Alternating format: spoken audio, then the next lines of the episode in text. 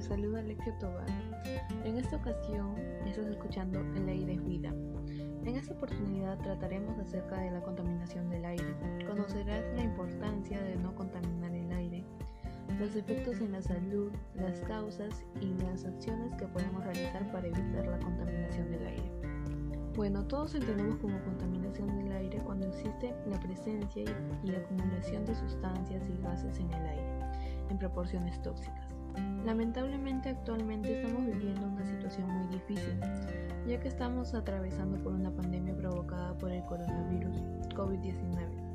Durante la pandemia la contaminación ha sido mínima en todos los lugares, ya que disminuyó demasiado y eso fue un aspecto positivo para el ambiente. Pero ahora estamos volviendo a la normalidad, supuestamente, y la contaminación está aumentando nuevamente. Así que tenemos que reconocer las causas de la contaminación del aire. Las principales causas de la contaminación del aire son el transporte, ya que los motores de combustión interno de los vehículos emiten varios tipos de gases y partículas que contaminan el aire.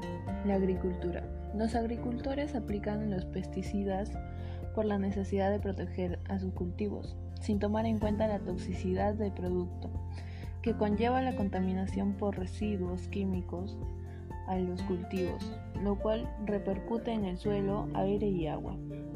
La industria. Los procesos industriales y el uso de solventes en industrias químicas contribuyen a la contaminación del aire, ya que hacen un uso ineficiente de energía.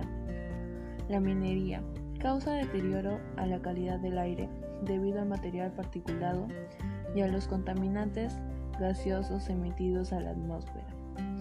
La naturaleza, erupciones volcánicas, incendios forestales que emiten partículas de polvo, entre otros. Pero todo esto podemos frenarlo, ya que depende de las acciones que realicemos. Para disminuir la contaminación del aire, propongo las siguientes acciones usa transporte público o movilízate en bicicleta. O puedes simplemente caminar. Nunca quemes basura, recicla, reduce y reutiliza. Adquiere productos ecológicos. Siembra árboles y plantas.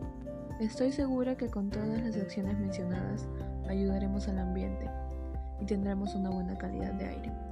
Para todos nosotros y por nosotros. Todos podemos tomar acciones en nuestro día a día que marcan la diferencia. Finalmente te invito a tomar acciones para mejorar la calidad del aire y cuidar nuestro ambiente.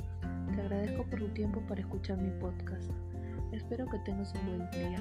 Hasta luego. No olvides protegerte.